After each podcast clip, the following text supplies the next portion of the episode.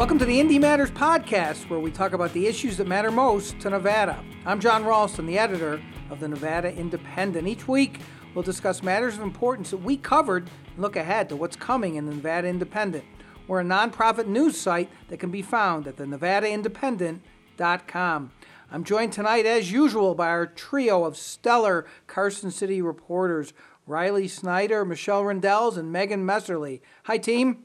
Hey, John. Hey, John. Hello. A lot has happened in Carson City this week, and two of the biggest stories had nothing to do with legislative policy. A state senator was accused of sexual harassment, and an independent probe has been launched. Lawmakers also subpoenaed information related to a secret recording of the Attorney General made by the state's top gaming regulator.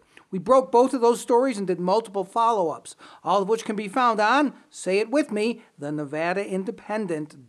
NevadaIndependent.com. We'll talk about those stories and developments on energy and pot policy, as well as an emotional hearing on a right to die law. We'll also look ahead to next week. All right, everybody, let's start with the, uh, uh, one of these big stories that's uh, kind of causing a lot of chatter in the hallways, and that's this story about State Senator Mark Manendo who has been accused of sexual harassment or mistreating uh, women by a number of complainants. Uh, who wants to talk about what's going on with this story? They're well, all everyone... jumping in. this is the aggressive group of reporters that I hired, everybody. Well, what happened uh, Friday night, you uh, posted the story that the independent investigator had been hired to uh, look into the allegations against Senator Mark Manendo um, we didn't know a whole lot. I think we still don't uh, quite know how many people are involved and who exactly is the investigator. Um, but uh, we made an attempt on Monday to try to get some comment directly from Senator Manendo. I think it was Riley that uh, confronted him. Yeah, I had the fun job of asking him about why he harasses women, and the senator said he's going to throw all the questions to his attorney. Uh, his attorney sent us a statement saying um, they're cooperating with the investigation, a lot of other legal talk, but they, he believes he'll ultimately be exonerated. Um, and it's kind of just, you know, not a lot has happened since then. The investigation is ongoing. My understanding is that they're going to try and have a report out during the session. So well, it's three weeks to go. We're going to get something probably pretty soon. Uh, ultimately, though, uh, uh, Rick Wright, who is his lawyer uh, and is one of the best criminal defense lawyers in the state, and he said ultimately he'll be exonerated. But he also said, I believe, and you guys can correct me if I'm wrong, that he doesn't know anything about these allegations, right? He, he hasn't seen the report. He doesn't know yet. I mean, he's advocating uh, for his client. But this is the kind of story. Uh, that causes a lot of chatter, as I said, in the hallways. What, what are you hearing uh, from people? I know you've been talking to people. I mean, I think there's a lot of, you know, like you were saying, sort of unknowns going around right now. I mean, it's it's a sensitive subject, right? You don't have um, a lot of people who who want to talk about it. I know we've been trying to talk to people just to see what's going on, and it's not something that people want to talk about, you know, on the record. It's it's sensitive. It's involving a lawmaker who a lot of people know and have worked with for a long time. Um, so I think there's a lot of hesitancy to talk about it. But that's sort of something that's also come up in our conversations with people is that this is a hard thing to report. You know, people don't want to come forward, they don't want their name out there. And it's an inherently hard thing to talk about. And so I think a lot of people, you know, have thoughts and concerns and maybe have heard some of this, you know, over the years. Um, we know there are a couple of other, you know, cases that have come up in the past and things that have been talked about during past campaigns with Senator involving Mark Manendo, Manendo right? Yeah. Um, so apart from those, you know, instances, though, this is kind of just something that does come up in chatter here and there, but there's not you know documentation there's there's not proof and, and a lot of people don't want to come forward and put their name you know behind whatever it is they want to say and, and that's just i think an inherently hard thing about you know reporting um, you know any allegations of sexual harassment or sexual assault just generally we did get to talk with uh, former assembly speaker richard perkins who was around in 2003 and uh, he had asked for an investigation into Senator Manendo when some allegations came up then. And the ultimate outcome of that was a report that was um, kind of inconclusive. Um, he said there wasn't enough to, uh, you know, actually take some real concrete steps against Senator Manendo. And uh, what he did was you know, took away basically the chairmanship of the Government Affairs Committee, which is a, an important committee. Um, but there wasn't quite um, something really solid there that came out of the investigation. So we'll see if this one is different. Uh, the difference here, uh, from what I remember uh, in the deep recesses of my uh, much older than all of you memory here, is that the, the, the LCB, the Legislative Council Bureau, which advises the legislature, did the investigation. Uh, no one's ever seen that report except for, I think, uh, the, the leaders of the assembly, perhaps. Maybe Manendo saw the report. Uh, as well. But this time, uh, uh, uh, Senate Majority Leader Ford took the unusual step of hiring an outside law firm uh, to, to, to, to investigate this. Uh, and he's getting, from what I can tell, some praise uh, for doing that. But, but as Megan alluded to, it's still very difficult, right, to get uh, women to go on the record because lot, some of these are lobbyists who, who, have, who have made these allegations. They're worried that if their names come out, uh, Senator Manendo could hurt them later on. He could be coming back, maybe running for the county commission. Uh, we, we don't know. And it's, it's a very difficult story, right, for us as journalists uh, to really report. Well, yeah, it always is. You know, he said, she said, but there is a, like a strong incentive for lobbyists who may or may not have, and we don't want to cast any aspirations. No report's been out yet against Senator Menendo, but if these women were harassed by him, or you know, he made uh, advances on them, you know, there's not a lot of upside to come out and, and speak about it. He's a senator. There's a lot of Senate committees where you know he might be the swing vote because it's three to two. Democrats, Republicans. He chairs transportation. If they have bills that their clients are paying them for, like the the whole system is stacked kind of against them, and to just kind of perpetuate this power. Mark Manendo has been in office since the early 1990s. This is not the first time he's been accused of sexual harassment, but nothing's been done. You know, it's the year 2017. I don't think it's that surprising that they finally took the step to say, we need an independent investigator. We've been running as this party that's going to support women. We're all about equal rights. And yet you have, you know, the guy in your party who's being accused of doing this. That, you know, something has to give at some point. And I think it, it lends an interesting, I guess, dynamic when you look at what the Senate Republicans are doing. They called for, uh, they, they want to have hearings and, and discuss expelling him from the Senate, something that hasn't happened since 2013, I believe, when uh, former Assemblyman uh, Steven Brooks, uh, not Chris Brooks, he's in the Assembly, he did not happen to him, um, you know, basically had a mental breakdown, but th- they're calling for the same thing. And I think there's a lot of, there's a political side to that, but there's also a very serious side that they have to kind of figure out in just these last three weeks. Yeah, I mean, there's uh, obviously there's politics when the Republicans come out with this statement about a Democratic senator and, and, and say that he should have been uh, uh, uh, uh, taken out a long time ago because these allegations have been made before, and they want to have some big hearings, uh, which I, I doubt Senate, Senate Minority Leader Michael Roberson would have done if it would have been a member of his own caucus, although he denied that when I when I asked him about that. He also put out a press release attacking Perkins for, for, for what Perkins said. Uh, but this is a very difficult issue. Not just we were talking today amongst ourselves. Maybe we should share this with our listeners. And this is a difficult thing. If this report comes out and there are actual names of women in there, I I don't think this is something uh, that we that we should put out there. And Michelle, you were saying you used to work for the AP. The AP has a policy on such things. Well, what is that policy?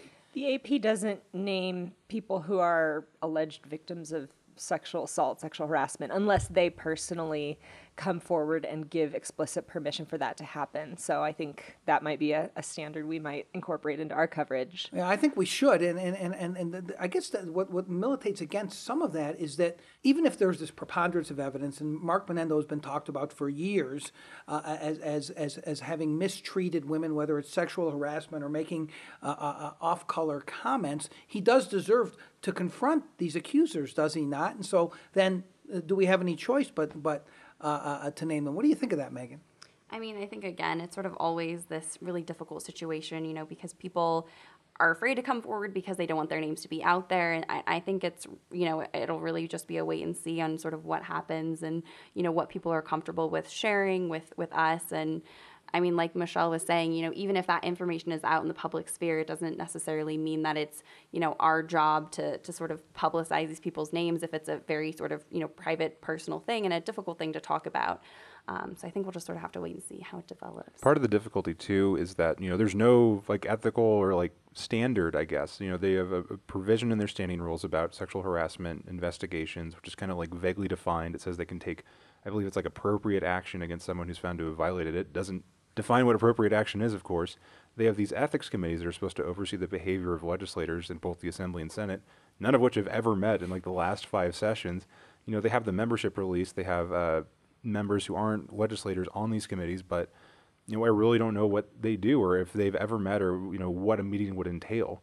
So they have kind of these like vestiges of ethical oversight that just don't get followed up on, and that's what allows, I think, you know, potentially bad behavior from legislators who are far away from Vegas. You know, it is 2017, but Carson City's still relatively small. You know, to to get away with a lot of this stuff, and there's not a lot of oversight or a lot of like structure there to make sure that that's not being reined in. Right, go ahead. And the angle that you're seeing from the Republicans is that how can we trust, you know, Democrats because Democrats have been involved in and, and the leaders in in past incidents when when Manendo's conduct was called into question.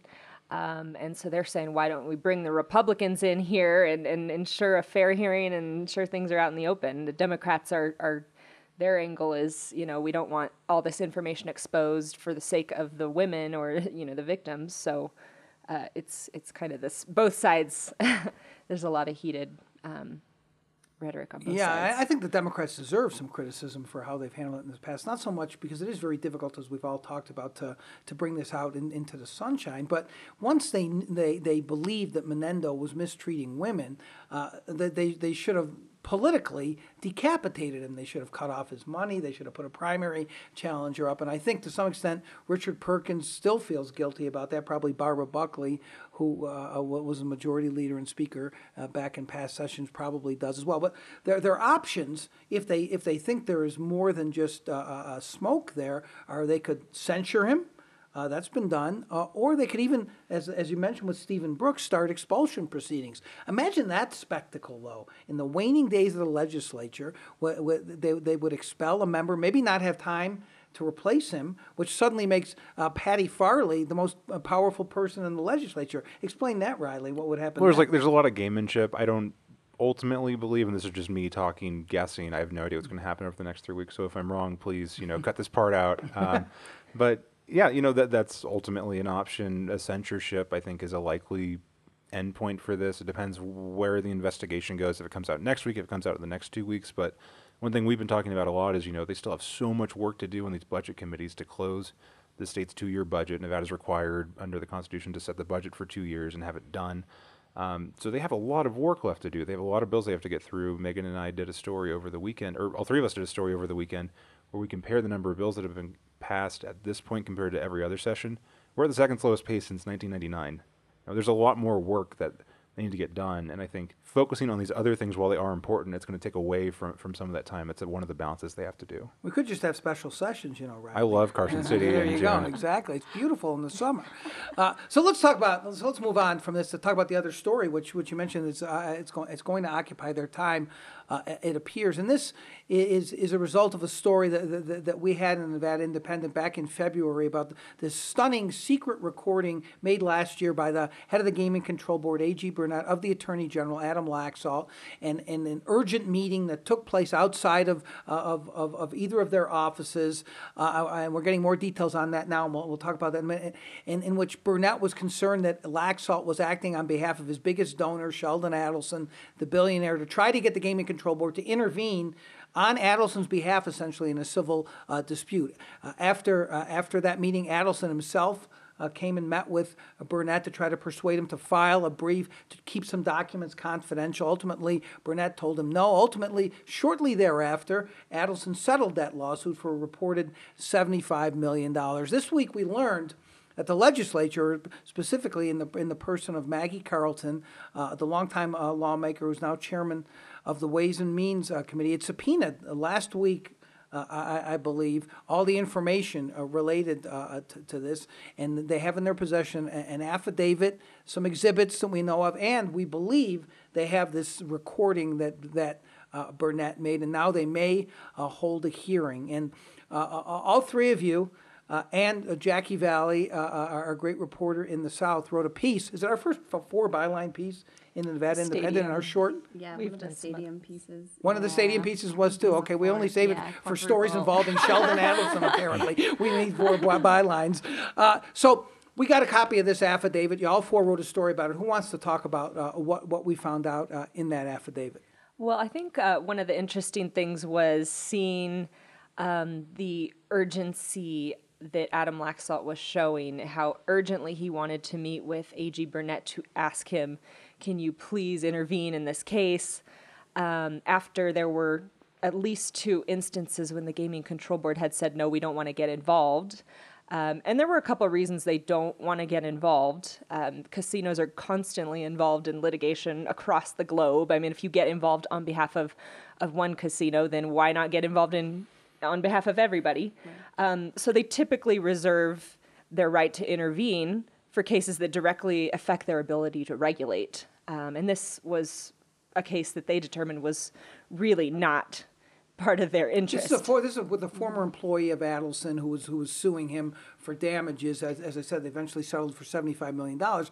But it's not just that they could get involved in; they'd have to get involved in every case. How bad does it look for a regulatory agency to intervene in a dispute on behalf of any licensee, whether it's Sheldon Adelson or anybody else? It compromises the entire uh, so-called gold standard, which is what a lot of people call the Nevada gaming uh, regulatory system. But you talked about, let's talk more about the urgency, and you can, Michelle, or somebody else. The urgency is revealed in text messages uh, that, that are talked about in the affidavit and that we have now posted on, on NevadaIndependent.com. We have the entire exchange. Uh, talk about, someone talk about those uh, uh, uh, text messages.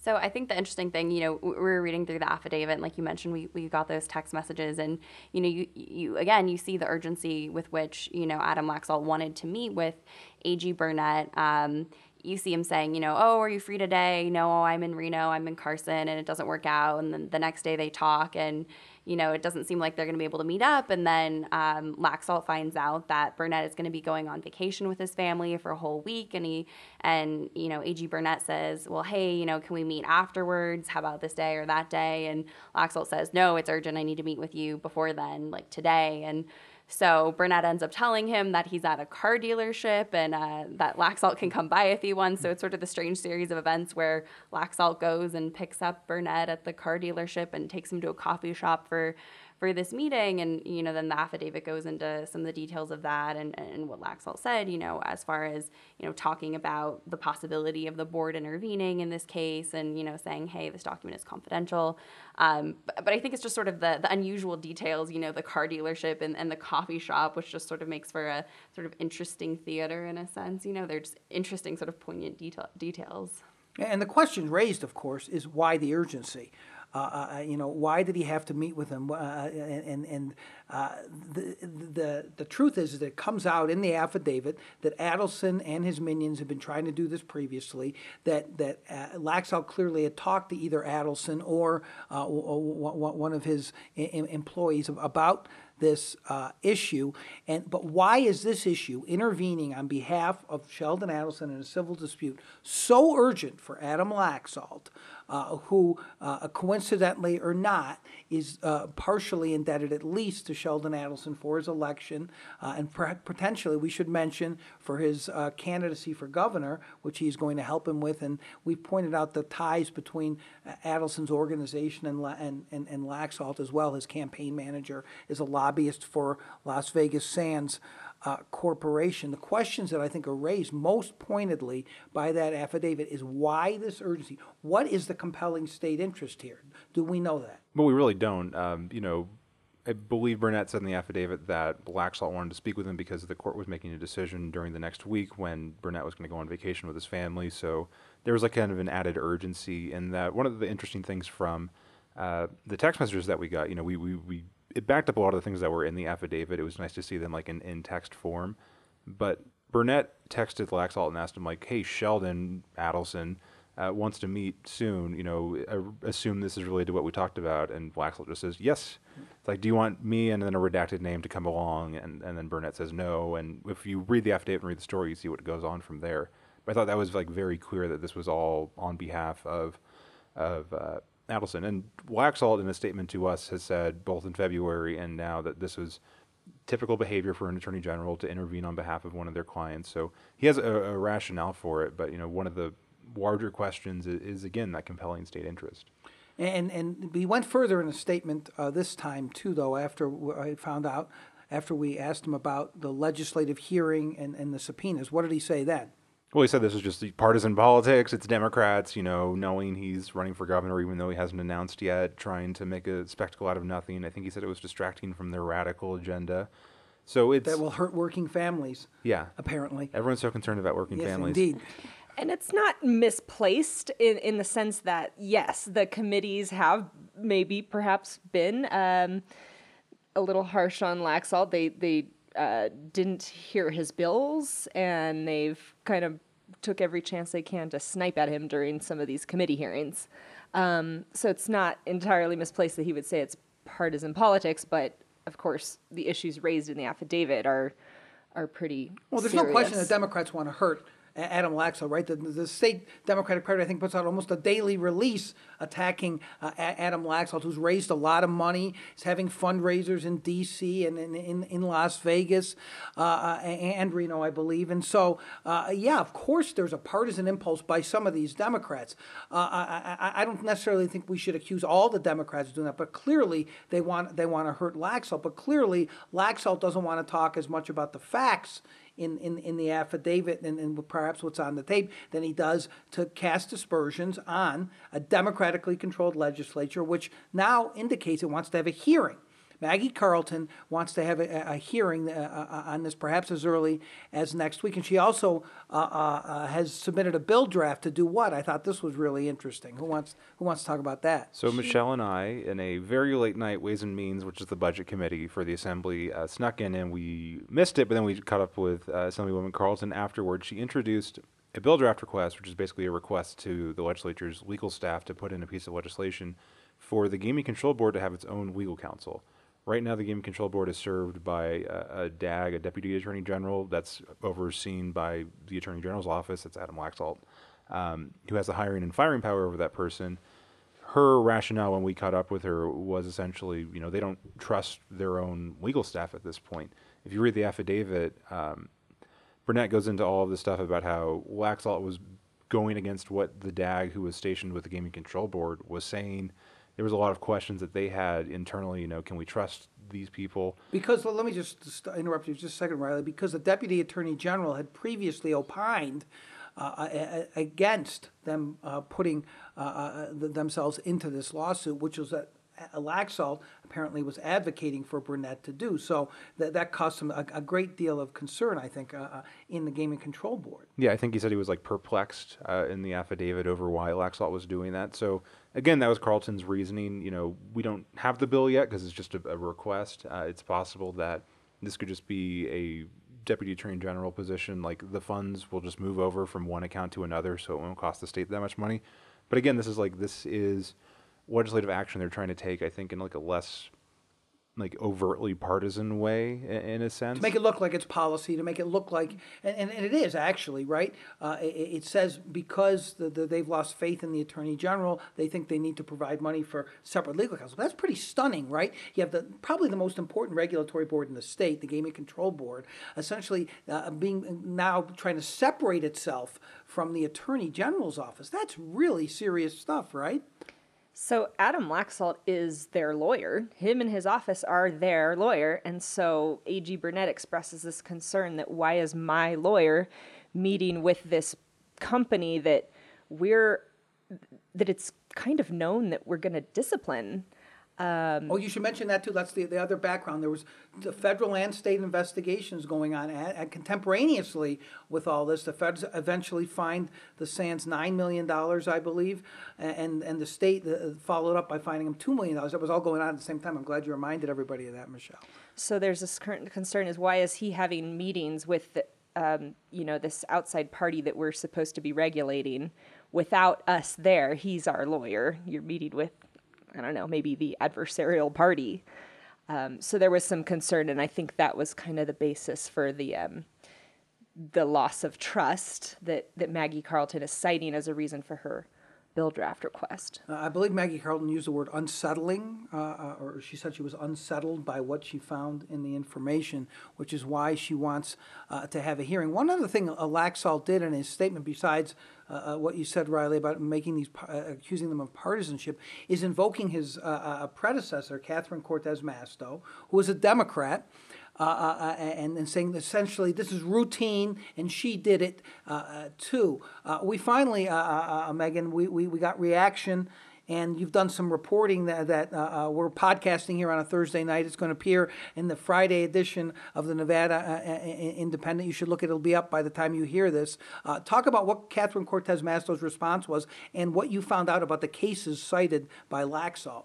Yeah, so uh, today we got a statement from now Senator Catherine Cortez Masto's office, um, essentially saying, so, you know, Laxalt had asserted that, you know, this is a routine action that you know, all former attorneys general take, including Catherine Cortez Masto, mentioning her by name. Um, and so we got a statement from her office today saying this comparison does not make any sense. Um, and she talks about two different cases, and sort of the, the two you know biggest cases that that come to mind are uh, a case in 2008 and a 2013 case. Um, sort of on their surface, there are some comparisons to this recent case. Um, but when you look at the details, it's actually a little bit different. So uh, there was a 2008 case between actually Adelson and former Las Vegas Review Journal columnist John L. Smith. It was this long-standing legal battle between the two. Um, I should just stop you real quickly Yeah. and just say, just for full disclosure, we should tell everybody that John L. Smith now is a regular columnist for the Nevada Independent. But go ahead. Right. so Smith's lawyers at the time, um, they were trying to get some information from the Gaming Control Board, and so they actually subpoenaed this information. Um, they wanted uh, information relating to um, Adelson's gaming license, and that's information that's confidential unless the court says that the Gaming Control Board has to disclose it. So at the time, Cortez Masto, you know, intervened in the case. Uh, she wrote this um, opposition to their motion to compel them to disclose this information, essentially saying, you know, we, we have a compelling interest. The Gaming Control Board has a compelling interest in maintaining confidentiality. Um, you know, goes back to this idea that Nevada is the gold standard of gaming. That you know they need a very strong regulatory body in order to ensure that everything is safe and legal and and you know well overseen. Um, so her argument in that opposition was essentially that when we're going through the licensing process, when someone applies to us, we need to be able to interview the applicant, we need to be able to interview other witnesses, and they need to know that they're going to have full confidentiality so they can tell us whatever about the applicant because we need the most information possible. We need them to be honest and forthright.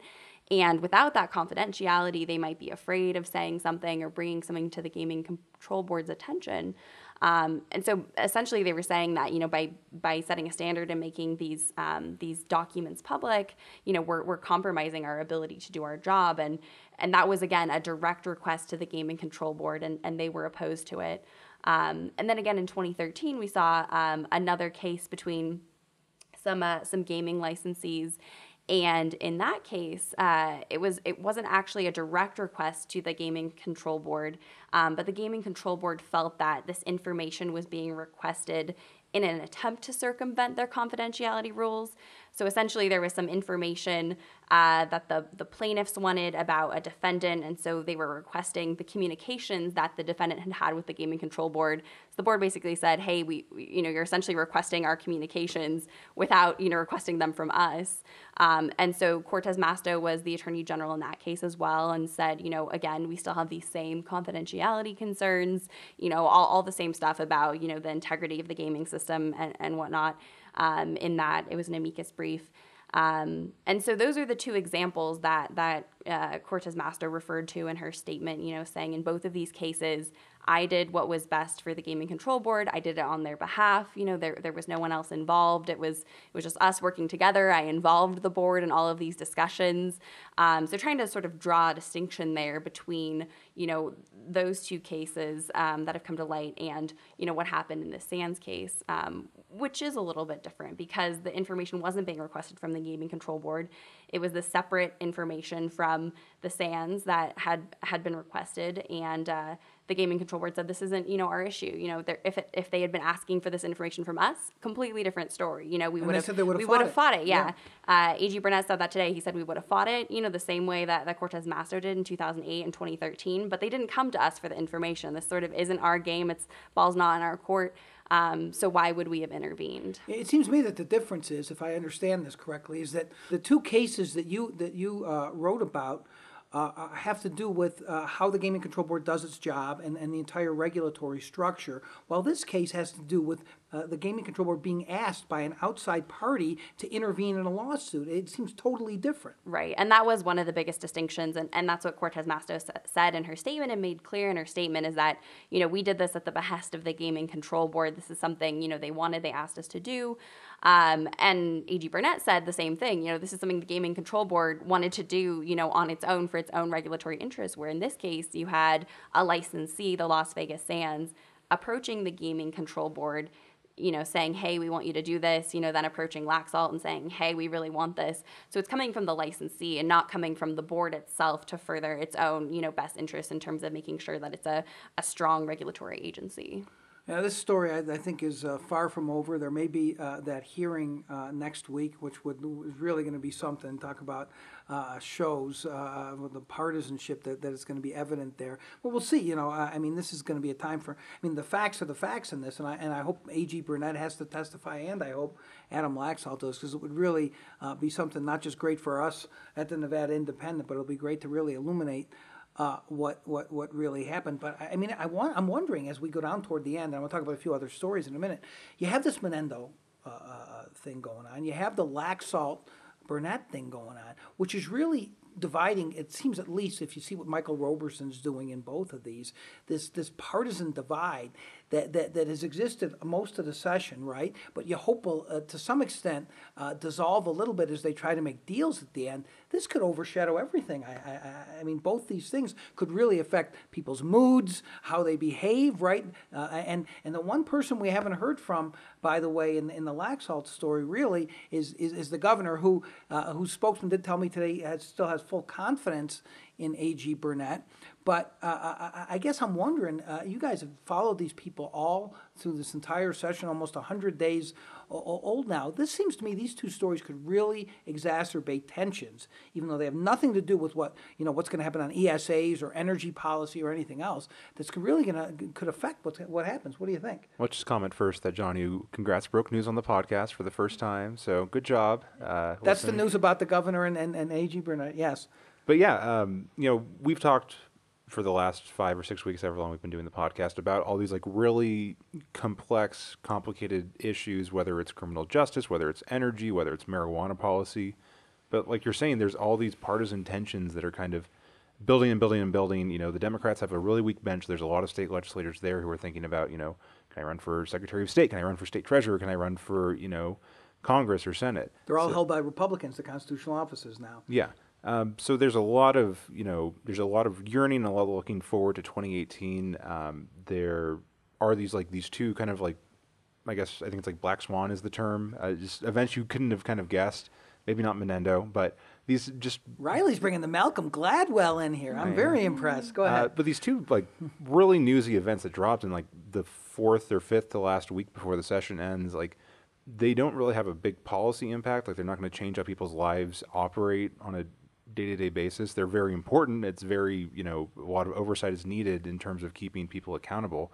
But, you know, there are a lot of policy discussions that it might get like turned a, a people weren't expecting because of um, how these two different events play out. I think that's I think that's probably right. Let's talk about a couple of stories that we've been following the entire session. And l- let me start with you, Michelle. You wrote about uh, um, uh, since you love to cover the tax commission, I believe you went to the tax commission this week to cover uh, uh, the, the, the final uh, uh, um, meeting. It appears on on these new marijuana regulations. It was legalized by question two last time. Now they're trying to essentially accelerate when when it starts, and they approved these regulations. was what was there? Was there? There's something that we should keep an eye out on. I know the liquor distributors have been upset. What what happened at that meeting? Well, they ended up voting these temporary regulations in as is. There was only one opposition vote. I think there were six yes votes. But the, the bulk of the hearing on those was dominated by this dispute with the liquor distributors who feel like they were guaranteed a privileged, you know, first dibs on this portion of, of the marijuana industry, the distribution part, where they would drive, you know, between dispensaries and, and move product and keep track of things for the tax department.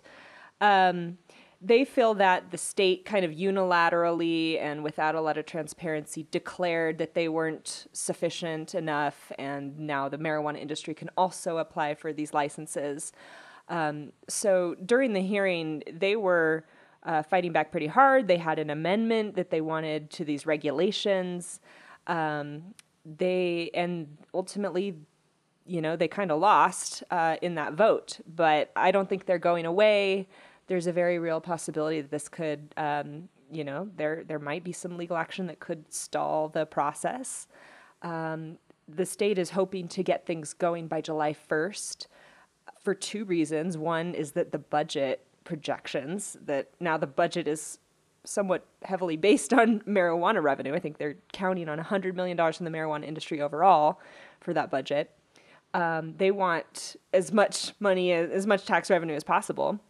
And also, they're talking about the black market. So, you've got a situation where it's legal to use marijuana now, and it's not legal to buy marijuana. So, you see someone smoking on the street, where did they get it? They got it from the black market. So, um, they want to get rid of that black market. And of course, these very you know, expensive marijuana dispensaries uh, have made huge investments, and they've only got the small medical marijuana market right now. They want this huge market of tourists and and recreational users, so they're anxious to get this going quickly. Um, and it'll be interesting to see if either this uh, liquor distribution issue uh, rears up again and slows down this process, stops them from doing it by July 1st. Um, the other thing is lawmakers can challenge the regulations. They don't take effect for 35 days. So any legislator can come and say, I want a review of this, um, and potentially turn back the clock. What happens if that happens? How does that review process work? The, it would go before the legislative commission, um, and if they determine that there was uh, that the regulations are not complying with statute, then they have to go back to the tax department. They have to come up with something new, come back, you know, another uh, within 60 days with, with a new draft of their regulations. So all of this stuff could potentially push back the start date and, and you know, put some tax revenue in jeopardy. I ran into uh, Deonne Contine, the, the, head of the tax department, in, in, in, the hallway, and, and she was talking about the challenges of erecting this entirely new structure and getting everything going uh, by July 1st. I mean, July 1st is not that far away, right? I mean, it, they don't have that much time to do all of this. Yeah, there's still um, a lot to do. These businesses, they're right now going to start accepting applications. There's a two week window. They've got to determine that all these businesses are, uh, you know, sufficient and in good standing.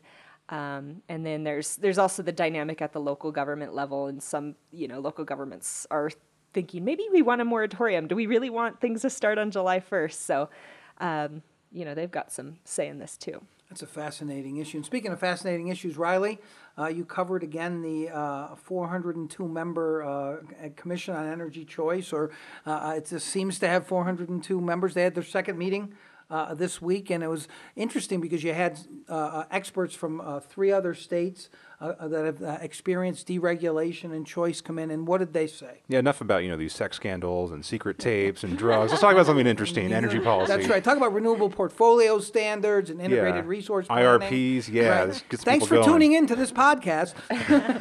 no, so energy choice is actually super interesting. Um, he said very earnestly. Um, so on Wednesday, we had the second meeting of this interim commission that's chaired by Lieutenant Governor Mark Hutchison, an attorney who really doesn't have a lot of experience with energy policy basically it's charged with, as we talked about before on the podcast, figuring out what happens if question three, this ballot initiative that passed on like a 75, 25% margin in 2016, passes again, and by 2023 we have to have a retail um, energy market. So instead of everyone using NV Energy, Southwest or NV Energy, um, you can pick and choose. Um, and a few other states have done this. None have really done it since the late 1990s. So on Wednesday, a bunch of former uh, PUC, Public Utility Commission regulators from three different states Texas, California, and Pennsylvania all came in and basically said, here's what we did, here's what worked, here's what didn't, here's what we think you should do. So, you know, Nevada isn't like those three states. There there's some similarities, but we have a much smaller population. Unlike Texas, we don't have like just oil fields that we can tap into. We really just have solar and we have to import a lot of natural gas. Um, we don't have a, an energy wholesale market, which is this uh, arrangement a lot of East Coast states have where they can buy and sell electricity between multiple states. Um, we would have to form one or join up with California. I, I, spoke with Lieutenant Governor today, and that was his biggest concern: is you know, do we like latch on to California and we just we're along for the ride for whatever they do? Do we form our own among like Utah and Arizona? Do those states even want to form a wholesale energy market? So this commission has a ton of questions they have to figure out. There, I spoke with just to name drop again, uh, Assemblyman Paul Anderson today uh, about a, a net metering bill, a rooftop solar related thing. He said we're operating off the assumption that energy choice will pass. Like we have to do everything that we do this session through this lens. It's come into this, these discussions about raising the renewable portfolio standard, net metering, basically any energy issue uh, filters through these lenses. So it was interesting to hear what all these experts had to say. Obviously, a lot of them are, are retail energy choice advocates because it's worked out relatively well for their states. Um, they've all done things a little bit differently. You can go in the article. I don't want to bore all of you anymore on how California's energy market is set up or how Pennsylvania. Well, it's actually a fascinating issue, though, and what really was uh, in- interesting uh, uh, about this, and you mentioned this, is that energy choice has to pass twice. It passed once, uh, overwhelmingly. It's likely to pass again uh, ne- next next time. But nobody knows what this market really is going to look like, how many providers there will be. NV Energy is essentially, correct me if I'm wrong, Riley, essentially taking the position we're not going to be the provider of last resort. Don't count on us for what we've done in, in the past.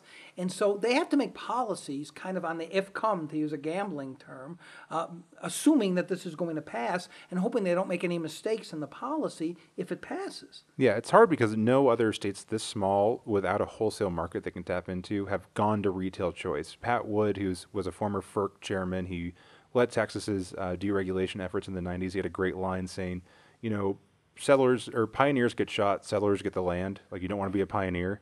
And we're kind of being a pioneer here. We're kind of forced by this constitutional amendment to, to go ahead and do this. Pat Wood also said, you know, maybe it makes sense to, to ramp things up in 2019 or 2020. You know, start with either like a pilot program or, or some other way to like ease into this because if they don't do this right, you know, this is just going to wreak havoc on people's energy bills and power bills. You know, the, Which is all people listening here, right, really care about is how is this going to affect their power? yeah, I mean, we bills, can nerd out about you know Right. whatever rates or IRPs and stuff, and you know the hippies care about how much renewables are made, I guess. But you know, at the end of the day, this really comes down to: do you want to be able to choose your power company like you choose your cell phone provider, like you choose the car you buy, and is that worth potential like volatile swings in prices? We've seen success stories like you'd call Texas a success story. We've seen horror stories like California in the late '90s and early 2000s. Um, so they there's just so much stuff they have to do and figure out in like the next year. It's staggering. It, this commission, this special commission that was set up, to, headed by the lieutenant governor, keeps meeting throughout the year now. Yes, they have their meeting dates um, kind of internally set. They have like all these little working groups that are going to meet together. And, and you mentioned there's you know way too many people on this commission. It's 25 people. It's uh, casino members. There's someone from Tesla, someone from Switch. There's three or four legislators. There's Mark Hutchison. There's en- clean energy advocates. There's you know a guy from the Paiute tribe in Las Vegas. They basically brought all the stakeholders they could think of, people who were both very pro and very against um, the the question three when it did pass. So you know they. Mark Hutchison has a lot of cats to herd. He's got a lot of people with a lot of strong opinions who Exactly. spend a lot of money and have a lot of money writing on how this all plays out. And uh, uh, we know what you'll be doing in the interim, uh, Riley. Education coverage. Uh, let, let, last story I want to talk about, Megan, is, is, is a hearing that you covered, uh, and, and uh, it was a very emotional hearing about a right to die law, death, death uh, with dignity. Uh, uh, talk about that hearing and talk about uh, uh, the, the governor, who almost never takes a position on, on a bill, has taken a fairly strong position on this one. Yeah, so the hearing was on this bill, SB 261. It's Democratic Senator David Parks' bill. Um, essentially, it would allow people, if people are familiar with, you know, Oregon's um, patient or uh, physician assisted suicide, or it has a lot of different names, and a lot of the names are really politicized. But you know, you have physician assisted suicide, right to die, physician aid in dying. Um, but this sort of the concept that you know patients uh, can, you know, if they're terminally ill, which in Nevada would mean um, they have they they are projected to live for another six months. Um, they're at least 18. They're Nevada residents. They're um, you know mentally competent and of sound mind and making this decision of their own choice. Um, if you meet those criteria, you'd be allowed to uh, request your doctor to prescribe you um, a controlled substance, a drug that you could then take to end your own life. So, you know, a lot of people who have terminal illnesses want this as an option so they don't have to, you know, wait till the disease sort of overtakes them we heard a lot of really emotional testimony from people with terminal illnesses, from family members of people with terminal illnesses, talking about you know how, how hard it is in sort of those final days when you're use, losing all of your faculties, you can't speak, you can't walk, and giving people this option so that they can choose to to to go on their own terms and, and be surrounded by friends and family when they're sort of aware of what's happening to them. Um, so it was a really emotional hearing, and, and so we heard that argument from proponents of the bill that this is, you know, something to to let people, you know, take charge, you know, to, to have dignity in, in the way they choose to die. Um, but at the same time, we heard a lot of pushback from, you know, opponents saying that, you know, what if this is used to take advantage of the elderly or, or the disabled and what does that mean and what protections are in place and the bill does state in there that people um, a doctor can't prescribe a controlled substance solely based on someone's age or disability status. So that's sort of the, the safeguard against that. But still, some people are worried that isn't enough. And, you know, a lot of other people were, were worried that um, insurance companies are just going to be recommending that people, you know, choose this option instead of, you know, paying for a life-saving bone marrow treatment or something that's really expensive, and sort of this fear that, you know, an insurance company will cover this, but you know, won't cover something that could potentially save your life and but is, you know, more costly. So there was that concern as well. Um, the interesting thing you mentioned. Uh, the governor doesn't often take positions on bills, but with this one, um, his spokeswoman did say that he does not support the policy. Um, so that sort of doesn't give this bill much of a hope. You know, He's even if it- Catholic, I think she cited, right? And he that is that She didn't. She didn't cite that, but he is Catholic. he and doesn't- that may. that may be, that may have an uh, impact uh, here. Uh, is the support for this is it partisan? I, I, I- and and support because David Parks you mentioned is a sponsor. He's a Democrat. Are did Republicans indicate that they're they're against this in the committee? Well, so one of the things I, we didn't hear a lot from Republican Senator Scott Hammond. Um, so it's sort of harder to tell where he stands on the issue. But the the one who was really vocal in the hearing, who is on that committee, is Republican Senator Joe Hardy. He's a doctor, though. A lot of doctors are, are concerned about this and express some concerns. So obviously there are doctors who support it as well. But you know, a lot of doctors feel like you know they take this oath, do no harm, and that you know this is in violation of that oath. And um, I think a, a lot of his concerns came from sort of that place and, and just concerns about, you know, the, the logistics of it and, you know, how this could really help. And he, he brought up this idea, you know, we're doing all this um, suicide prevention efforts, you know, or, or is this sort of in contradiction to that? And obviously, proponents of the bill wouldn't agree. They don't consider this suicide. Um, so there's a lot of tension there. So it, it's hard to tell, but I, I think it's such a personal issue that it doesn't necessarily fall along party Yeah, be lines. interesting to see if it if it does pass. Yeah. because that could affect the, the governor's veto. All right. Um, we're just about out of time. I, I want, let's let's give our loyal uh, podcast listeners a glimpse into what's going to be in the uh, uh, Nevada Independent this weekend. Uh, Michelle and uh, uh, Megan, are, are you've been working on a big project for a while. Talk about that. We've got a story that's going to go over the whole spectrum of criminal justice bills that we're seeing this session and kind of the whole politics behind it. Yeah, so everything from, you know, we've seen decriminalization as far as, you know, marijuana and, and sealing and vacating, you know, those minor level marijuana offenses to, you know, prison conditions and what that looks like to these, you know, reentry uh, different provisions like, you know, ban the box, which, you know, would, would make easier for, for ex-felons to get jobs and restoring voting rights and whatnot. So we're sort of looking at the whole gamut. We've talked to a ton of different people, you know, um, law enforcement supportive of some bills, not supportive of others. We've talked to the Department of Corrections and parole and probation, sort of get their take. And the governor uh, supports some, maybe. the governor, we federal judge? actually have yet to hear from. Hopefully, he will uh, get back to us Yeah, before, I don't before think the he'll- story I don't. I don't think he'll take a position uh, on too much because I, I have a feeling, and this is a great issue because there's so many bills. It'll be part of uh, of, of the end game, especially because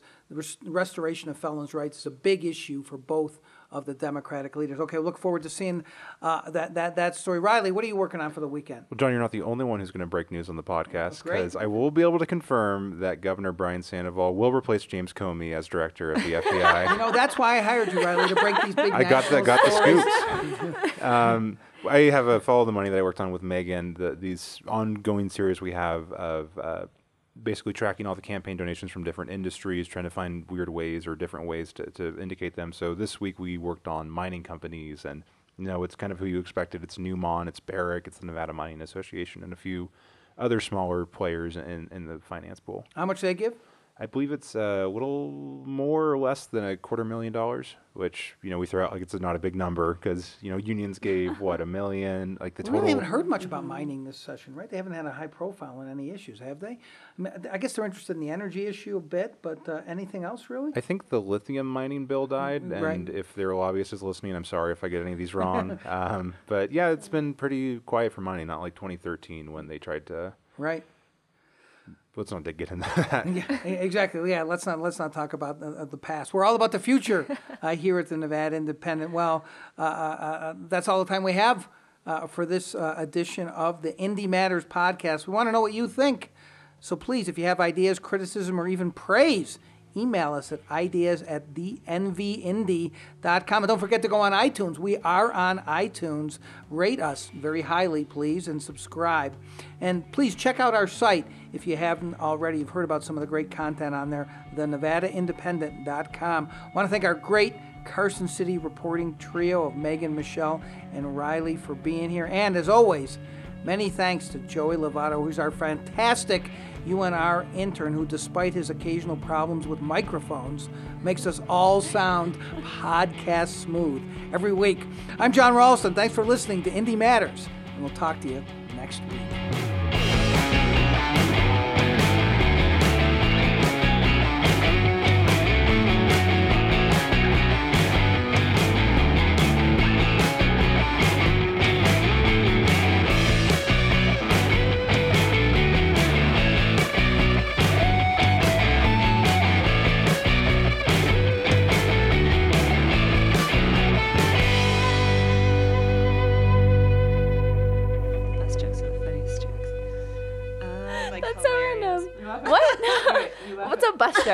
Like, Like- please give an example. A bus.